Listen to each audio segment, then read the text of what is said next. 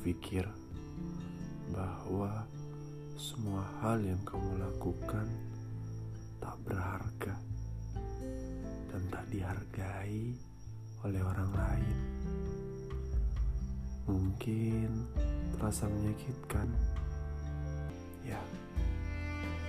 Oleh sebab itu, hargailah sebuah usaha,